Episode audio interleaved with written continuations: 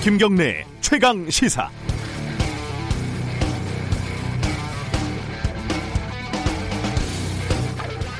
이건 좀 전반적으로 어, 과잉이고 오버입니다.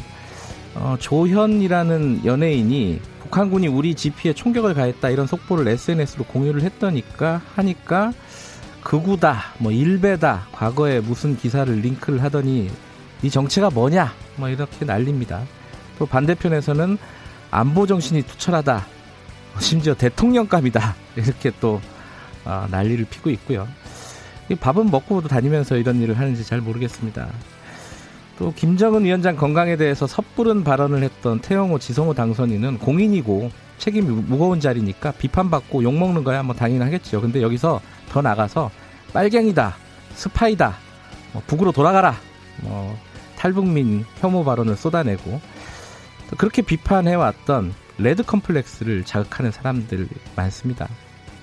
게다가 일부에서는 이들이 국회 정보위 국방위에 들어가면 안 된다고 주장을 하는데 이건 법적인 근거가 없거니와 어쨌든 북에서 온 사람은 믿을 수가 없다는 전제가 밑에 깔려 있는 것 같아서 위태롭게 보입니다.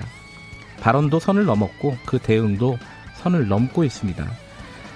그리고 여전히 개표 부정을 어, 주장하는 무리들 요즘은 과거에 김어준 씨 주장까지 끌어들여서 개표를 넘어서 총체적인 부정선거다 이렇게 주장을 하고 있다고 하네요. 이것도 과한데 여기에 대해서 한 의원은 이럴 바에는 사전 투표를 없애자 뭐 이렇게 또 얘기를 했다고 합니다. 꾀변인 줄 뻔히 알면서 매수 들고 수술하자 이런 꼴 아니겠습니까? 오버를 좀 하지 맙시다. 안 그래도 피곤하고 할 일이 많습니다. 5월 6일 수요일 김경래의 최강 시사 시작합니다.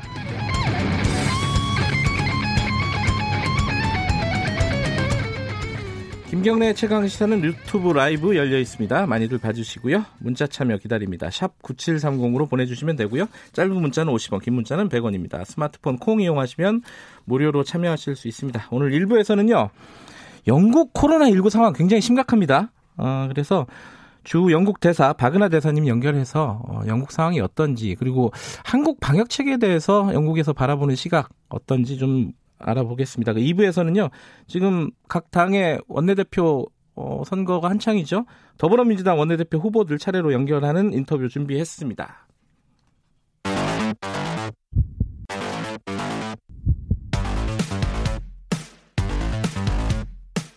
오늘 아침 가장 뜨거운 뉴스 뉴스 unboxing 네, 택배 박스를 뜯는 두근두근한 마음으로 준비합니다. 뉴스 unboxing 고발 뉴스 민동기 기자 나와 있습니다. 안녕하세요. 안녕하십니까. 김민아 시사평론가 나와 계십니다. 안녕하세요. 안녕하세요. 오늘 처음 다룰 얘기는 원내대표 얘기부터 좀 해보죠. 김민아 평론가가 좀 어, 정리를 해보죠. 네, 오늘 미래통합당의 원내대표 후보 등록이 마감이 되는데요. 네. 어, 지금 뭐 4파전을 얘기하고 있습니다. 그래서 주호영 의원, 이명수 의원, 김태흠 의원, 권영세 의원이 네. 이제 등록을 할 것이다. 이렇게 얘기를 하고 있는데 등록이 뭐 그냥 되는 건 아니고 이제 러닝메이트를 구해야 되는데 주호영 의원은 이 삼선의 충북 출신의 이종배 의원을 구했고 그다음에 권영세 의원은 이 삼선의 경남 출신인 조해진 의원을 구해서 이제 짝을 이뤘습니다. 근데 김태흠 의원의 경우에는 뭐 영남권 뭐 어, 재선 의원을 지금 구했다라고 얘기를 하는데 네. 누군지는 안 가르쳐 주겠다. 네, 이렇게 그, 왜안 가르쳐 주는 거죠, 이거? 뭐 깜짝 발표를 하려나요? 모르겠습니다. 어, 대, 엄청난 분인가? 뭐 모르겠는데 그리고 이제 이명수 후보의 경우에는 아 구하고 있는데 지금 잘 안 된다 이렇게 얘기를 하고 있거든요. 음. 그래서 4파전이 아니라 3파전이 될 수도 있고 네. 이게 뭐 충청권 단일화가 될 수도 있고 아직은 잘 모르겠습니다. 지금 그 선거가 한차이긴 한데 앞서서 제가 얘기한 그 사전 투표 조작설 있잖아요. 여기에 대한 입장들은 뭐예요, 이분들의? 지금 이 미래통합당 원내대표 선거의 특이한 점이 네. 모든 그 쟁점을 다 중간으로 가져간다는 겁니다. 그래서 아 그래요? 예, 네, 예를 들면 김종인 비대위에 대한 입장이 뭐냐 이렇게 음. 물어보면 내 개인 입장은 있지만 당선인 총회에서 뭐 하자는 대로 하겠다. 대개 이렇게 얘기를 하는데 음. 사전 투표 조작설에 대해서도 이게 뭔가 뭐 어, 전적으로 뭐 잘못했다라고는 내가 얘기하지 않지만 의혹이 있으니까 선관이나 뭐 정부가 책임 있게 답변을 해봐라. 뭐 이렇게 얘기를 하는 분위기인 거죠. 아하. 모든 걸 이렇게 얘기를 하고 있습니다. 지역도 어 지금 이제 어쭉 말씀드렸는데 주호영 의원의 경우는 이제 대구 출신인데 러닝메이트는 이제 충북인 거고, 네. 근데 권영세 의원은 이제 서울 출신인데 러닝메이트는 이제 경남인 거고 이런 식으로 지역을 각각 짝지어서 영남과 충청권이냐 또는 이제 영남과 수도권이냐 뭐 이런 식으로 모든 걸 섞어서 이제 진행을 하고 있어서. 그만큼 당내 분위기나 당내 여론이라는 거를 지금 한쪽으로 어디로 간다라고 얘기할 수가 없는 상황이다. 이런 걸 음, 보여주는 상황이죠. 당선자들 눈치를 좀 보는 것 같아요. 그렇죠. 그러니까 권영세 의원 같은 경우는 원래 김종인 비대위에 찬성한다는 입장이었거든요. 네. 그렇죠. 근데 당선자 총회 의견을 들어야 된다 이렇게 한 발 물러섰고 아하. 지금 그 조영 의원 같은 경우에는 원래 비판적 지지였거든요. 네. 근데 조영 의원도 당선자 총회를 거쳐야 된다라고 한 발 물러섰습니다. 저희가 어 김태형 의원 인터뷰를 했는데 네. 물어보니까 저도 시원하게 얘기할 줄 알았는데 또 그게 아니더라고요. 어, 일단 당선자들에게 네. 물어보겠다. 이게 사실은 어, 국민들을 대상으로 한 선거가 아니라 당선자들을 그러니까 의원들을 대상으로 한 선거기 때문에 입장이 어떤 쟁점에 대한 입장이 뚜렷하게 나오는 것 같지가 않아요. 그죠? 그리고 이제 당선인들의 입장이 네. 대략 한 방향으로 모아지고 있다라고 하면 네. 그 얘기를 그냥 할 텐데 네. 그렇지 않은 거거든요. 그 김종인 비대위도 마찬가지고. 예. 근데 또 이 각 이제 의원들이 개인 캐릭터가 있어서 김태흠 의원의 경우에 이제 어, 좀 조심해서 얘기하긴 하지만 그 와중에 또 자기 입장을 얘기할 때는 강한 어조를 또 쓰죠. 그래서 김종인 위원장이 뭐 화타냐 뭐 이렇게 얘기를 한 게 또 많이 나왔는데 그래서 개인 입장들은 어쨌든 있긴 있다. 그래서 음. 아마 누가 되느냐에 따라서 이 미래통합당의 어떤 지도 체제나 이런 것도 변화하긴 할 것이다. 이렇게 좀 음. 보입니다. 어, 더불어민주당은 지금 어떻습니까? 지금 3명 나왔죠? 그 김태년 의원, 전해철 네. 의원, 정성호 의원 출마를 했는데 네. 이제 앞서 이제 미래통합당 원내대표를 선출하는 날은 8일 어버이날인데 더불어민주당은 그 전날은 7일입니다. 음. 그래서 이제 지금 이해찬 대표와 가까운 김태년 의원하고 참여정부에서 민정수석을 지냈던 전해철 의원이 이제 양강 구도를 이루고 있다. 네. 둘다 이제 주류에 속하고 있으니까요. 네. 그런 평가인데 각 이제 후, 후보들이 내놓는 어떤 메시지를 보면은 김태년 의원은 이제 뭐 비슷한 메시지지만 전반적으로 좀 강력하게 이번에 이제 정부가 해야 될 일들을 당이 뒷받침한다 이런 메시지에 좀 힘을 싣고 있는 반면 전해철 의원은 뭔가 당이 정부가 해야 될 일을 이제 뒷받침하는 건 맞지만 그걸 잘하려면 야당과 어떤 협치나 소통을 통해서 이제 뭔가 잘 해봐야 된다 이런 음. 메시지에 좀 힘을 싣고 있는 것 같습니다. 그리고 지금 이인영 원내대표 있지 않습니까? 예. 이인영 원내대표가 지난번에 이제 경선할 때 원내대표 될 때 본인이 당선될 때 그렇죠. 예. 그때 이제 좀 어, 전해철 의원 쪽이 지원 사격을 했다 이런 얘기거든요. 그래서 음. 아마 이번에는 전해철 의원 쪽으로 좀 무게 중심이 옮겨가는 아, 옮겨가는 거 아니냐 이런 분석도 뭐 여의도 근처에서는 하고 있는 모양입니다. 여의도 근처에서요? 그렇죠. 네. 근데 예. 원내 대표는 다 저기 후보들 만나는 의원들마다 다 찍어준다고 하기 때문에 그렇죠. 아. 네, 이건 뚜껑을 열어봐야 합니다. 그렇군요. 네. 특히 이번에는 초선들 비율이 또 그렇죠. 높아서 그렇죠. 초선들은 또 여러 가지 어떤 당내 이해관계나 이런 것들로부터 지금은 상당히 자유로운 상태이기 때문에 이 초선들이 어디로 튈지 몰라서 또 다들 이렇게 깜깜이 선거다 이렇게 얘기를 하고 있는 측면이 더 큰 것 같습니다. 더불어민주당 초선이 68명 그죠? 네. 어, 뭐랄까요? 큰 변수가 되는 선거에서 숫자죠. 최대 변수죠. 예. 최대 변수. 어, 저희들이 2부에서 더불어민주당 쪽그 후보들 릴레이 인터뷰가 예정이 되어 있습니다. 그때 좀 자세히 좀 들어보도록 하고요. 근데 지금 얘기하고 있는 건 사실 21대 국회, 잖아요 네. 근데 20대 국회에서 아직도 못한 일들이 있습니다. 아직 시간은 좀 있어요. 5월 29일까지인가요, 임기가? 네, 뭐 29일까지인데. 예, 시간은 있는데 뭐 제대로 될 가능성은 그렇게 높지는 않은 것 같아요. 어쨌든 어 20대 국회에서 법안 처리가 제대로 안 됐다. 뭐 이런 것들은 계속해서 지적이 되고 있습니다. 36.6% 됐더라고요. 뭐가요? 어제까지 20대 국회 법안 처리 실적이 아 실적이 그렇게 예. 이제 집계가 됐는데 아직 처리해야 할 건수가 15,256건입니다. 뭐, 지금 뭐 1, 1분에 하나씩 통과시켜도 다 못 하겠네요. 근데 예. 지금 여야가 모두 지금 앞서 언급한 것처럼 예. 차기 원내대표에 관심이 쏠려 있어 가지고 예. 이게 임기 내에 한 건이라도 더 처리가 과연 가능하겠느냐 이런 지금 아주 우울한 전망이 나오고 있거든요. 예. 그러니까 민주당 같은 경우에는 11일이나 12일쯤에 국회 본회의를 열어가지고 남은 법안들을 처리하겠다 이런 계획은 세우고 있는데요. 네. 근데 지금 21대 당선자들이 20대 법안 처리를 위해서 본회의 협상을 해야 되는 상황이다 보니까 이것 역시 가능성이 낮다. 이런 전망이 나오고 있습니다. 20대 국회에 처리 못한 게 뭐가 있을까요? 어, 대표적으로 그 예를 들어 이제 종부세 법안이 처리가 안 됐죠, 그죠? 그렇죠. 이건 상임위의 계류 중이기 네, 때문에 이거는 뭐 거의 불가능해진 거. 물 건너갔다고 다들 보도를 하고 있는 것 같고 예측을 하고 있는 것 같고 또 중요한 게 뭐가 있을까요? 공수처 관련된 그러니까 보수 법안도 처리가 안 됐죠. 네, 그렇죠? 이게 공수처 같은 경우에는 예. 이걸 처리를 해야 되는 게요. 예. 당장 그 공수처장 임명하기 전에 국회 인사청문회를 거치도록 돼 있거든요. 예. 그러려면 국회 운영위원회에 지금 올라 있는 인사청문회법이라든가 네. 국회법과 같은 이 부수법안을 처리를 해야 됩니다. 네. 그러니까 공수처장 후보 추천위원회 구성부터 공수처 수사관 배정까지 최소한 많게는 한 두 달 정도 걸리기 때문에 이번 달 안에는 이 법을 처리를 해야 되거든요. 음. 근데 이걸 만약에 처리를 못 한다 그러면은 7월 출범할 예정인 공수처 출범에도 영향을 받게 된다는 얘기입니다. 음, 제가 볼 때면 올해 안에 출범하면 다행이다.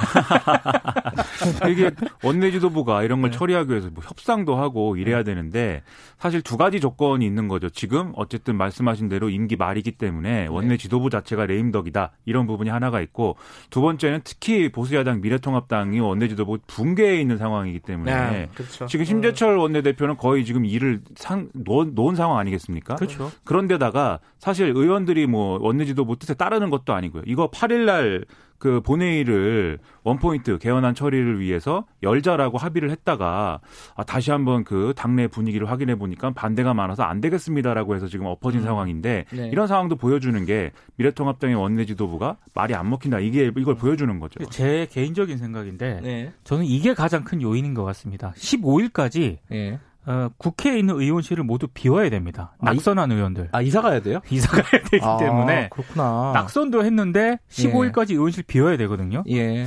이분들이 저기 투표에 참여할 마음이 과연 날까? 아, 슬프니 슬프니까. 그렇죠. 예. 네. 얼마나 슬플까요? 포장이사라서 그렇게 힘들지는 않을 텐데. 마음이 슬 마음이, 마음이 바쁜 거죠. 네. 이제 딴 데도 사무실도 알아봐야 되고. 네. 어, 사실 이제 어제 보니까 뉴스 중에 가장 큰 뉴스가 이거였어요. 미중 갈등이 확대된다. 이게 원래도 이제 무역 갈등 때문에 계속 싸우고 있었잖아요. 그렇죠. 근데 코로나 19 때문에 또 지금 감정 격화되고 있습니다. 특히 이제 트럼프 대통령이 여러 가지 얘기를 꺼내고 있어요. 그죠? 그렇죠. 어, 지난번에 이제 지난 계속 나오던 얘기입니다. 중국 우한의 바이러스 연구소에서 코로나19 바이러스가 나온 거다. 자연계에서 나온 게 아니라. 시장에서 원래 나왔다 계속 나왔는데 그게 아니라 연구소에서 나왔다. 이거죠, 그렇죠. 지금. 예. 그렇죠. 그 주장이 있었는데 이제 트럼프 미국 대통령이 거의 이제 언론에서 이 주장을 거의 그대로 반복을 하면서 네. 아예 이런 내용이 확인되는 보고서를 작성해서 공개를 하겠다 이렇게도 얘기를 해서 이게 화제가 뭐가 있으니까 거죠. 대통령이 이렇게 얘기했겠죠. 아니, 근데 이 얘기가요 예. 처음에 영국 타블로이드 신문에서 나왔거든요. 아, 흔히 말해서 어. 우한 폐렴이라는 단어를 쓸때 네. 영국 타블로이드 신문에서 제기를 했고 음. 그때 많은 언론들이 팩트 체크를 하면서 이거 가짜 뉴스라고 판명을 했는데. 이걸 트럼프 대통령이 지금 들고 나온 겁니다. 아니, 보고서를 내놓겠다고 했으니까 설마 미국 대통령이 아 트럼프 대통령이니까 그렇죠. 그, 그 수많은 아. 설마들이 네. 얼마나 많이 네. 음. 아, 설마들이 무너졌습니까? 그래서 뭘 할지는 모르겠는데 지금 굉장히 근데 필요라는 건 있기 때문에 이렇게 네. 얘기를 하는 거죠. 정치적 필요인 것인데 뭐뭐 음. 뭐 다들 이제 익히 아시겠지만은 어, 트럼프 대통령의 입장에서 지금 코로나19에 제대로 대응을 못했기 때문에 미국 내에서는 상당히 비판 여론이 크지 않습니까? 네. 그래서 여기에 대해서 이제 중국 책임론을 얘기하면서 피해가려는 이런 의도가 첫 번째로 있는 거고 두 번째는 재선을 앞두고 지금 미국 내에 이 코로나19 이후에 반중 여론이라는 게 상당히 강력하게 지금 형성됐다. 음. 이렇게들 많이 얘기를 하거든요. 실제 여론조사를 해봐도 이번 사태에 이제 어떤 책임은 중국이 져야 된다. 이런 얘기가 많이 나온다고 하고 이건 뭐 민주당 지지자, 공화당 지지자를 가리지 않고 다 얘기를 한다고 그럽니다. 음. 그래서 재선에 유리한 구도를 만들기 위해서도 이제 이 중국 책임론을 지금 어, 불거지게 만들고 있는 건데 이건 또 중국도 마찬가지로 시진핑 중국 국가주석의 책임론이 지금 있기 때문에 또 중국도 물러설 수가 없는 거거든요. 어, 강하게 반발하더라고요. 그렇죠. 그렇죠. 예. 거의 뭐 어, 애니메이션까지 만들어서 트럼프 대통령이 다 틀렸다 이걸 반박을 하고 음, 있는데 예. 그럼 둘이 이렇게 싸우고 부딪히게 되면 결국은 중간에 껴있는 우리 같은 음. 새우들의 새우등이 또 터질 수밖에 없기 때문에 상당한 지금 우려가 된다 이런 생각을 안 할 수 없는 거죠. 공화당은 좀 너무 너무 나가더라고요. 예. 중국 정부를 뭐 미국 법정을 세워야 된다 이런 주장까지 하는 걸 보니까 그리고 네. 특히 트럼프 지지자들은 지금 뭐 마스크를 쓰고 뭐 이렇게 뭐 지금 사회적 거리두기를 하고 이런 것 자체에 지금 상당히 반감해 가지고 있고 네. 거리 나가서 막 시위하고 있거든요. 네. 그러니까 트럼프 대통령이 자기 지지층을 보고 얘기를 하는데 이렇게 얘기를 하지 않을 수가 없는 상황이 또 자기 딴에는 있는 거죠. 요번에는 이제 트럼프 대통령만 그러는 게 아니라 폼페이오 국무장관도 뭐 그렇죠. 거, 대한뭐 근거가 증거가 있다 뭐 이런 식으로 얘기했잖아요. 그렇죠. 계속 이제 옆에서 펌프질을 하고 있고 예. 그다음에 또 레리 커들로라고 국가경제위원장이 있는데 이 사람이 경제 정책에 상당한 영향력을 행사하는데 네. 옛날부터 반중국파로 이제 악명이 높았습니다. 네. 근데 이 사람은 아예 이제 트럼프 대통령 발언에 다 동조를 하면서 관세 부과까지 언급을 했거든요. 중국이 이번에 코로나19에 책임이 있기 때문에 네. 관세 부과나 이런 걸 통해서 중국을 혼내줘야 된다. 이런 얘기를 하고 그 다음에 특히 이제 어 어떤 중국 공급망의 탈피 이런 것들을 얘기하면서 대만이라든지 이런 중국이 싫어하는 국가들과의 어떤 연합을 구축해서 미중 무역 갈등을 상당히 더 심각한 상황으로 만들 것처럼 얘기를 하고 있고 트럼프 대통령은 미중 1, 1차 합의를 중국이 이 어, 어기면 뭐, 일, 뭐 일부분 상품을 사주고 뭐 이런 내용이 있지, 않, 있지 않습니까? 네. 그걸 어기면 바로 우리는 합의를 깰 것이다. 이렇게 주장을 하고 있어서 어, 저는 이런 뉴스를 보면서 겁이 많이 납니다. 아니, 근데 그게 진짜 재선을 앞두고 있기 때문에 예. 그냥 엄포는 아닌 것 같고요. 예. 실제로 어, 현실화될 가능성도 있는 것 같습니다. 그럼 우리가 굉장히 곤란해지는 거죠. 미국과 중국이 좀 사이좋게 지내는 게 우리한테는 좋은데 어찌 됐든 간에 그죠? 그러게 말입니다. 예, 지금 상황이 그렇게 만만치 않게 돌아가고 있는 것 같습니다. 어찌 됐든 뭐 보고서를 내놓는다고 하니까 조금 더 지켜보도록 하죠. 오늘 뉴스 unboxing 여기까지 듣겠습니다. 고맙습니다. 고맙습니다. 고발 뉴스 민동기 기자 김민아 시사 평론가였고요. 김경래 최강 시사 듣고 계신 지금 시각은 7시 36분입니다.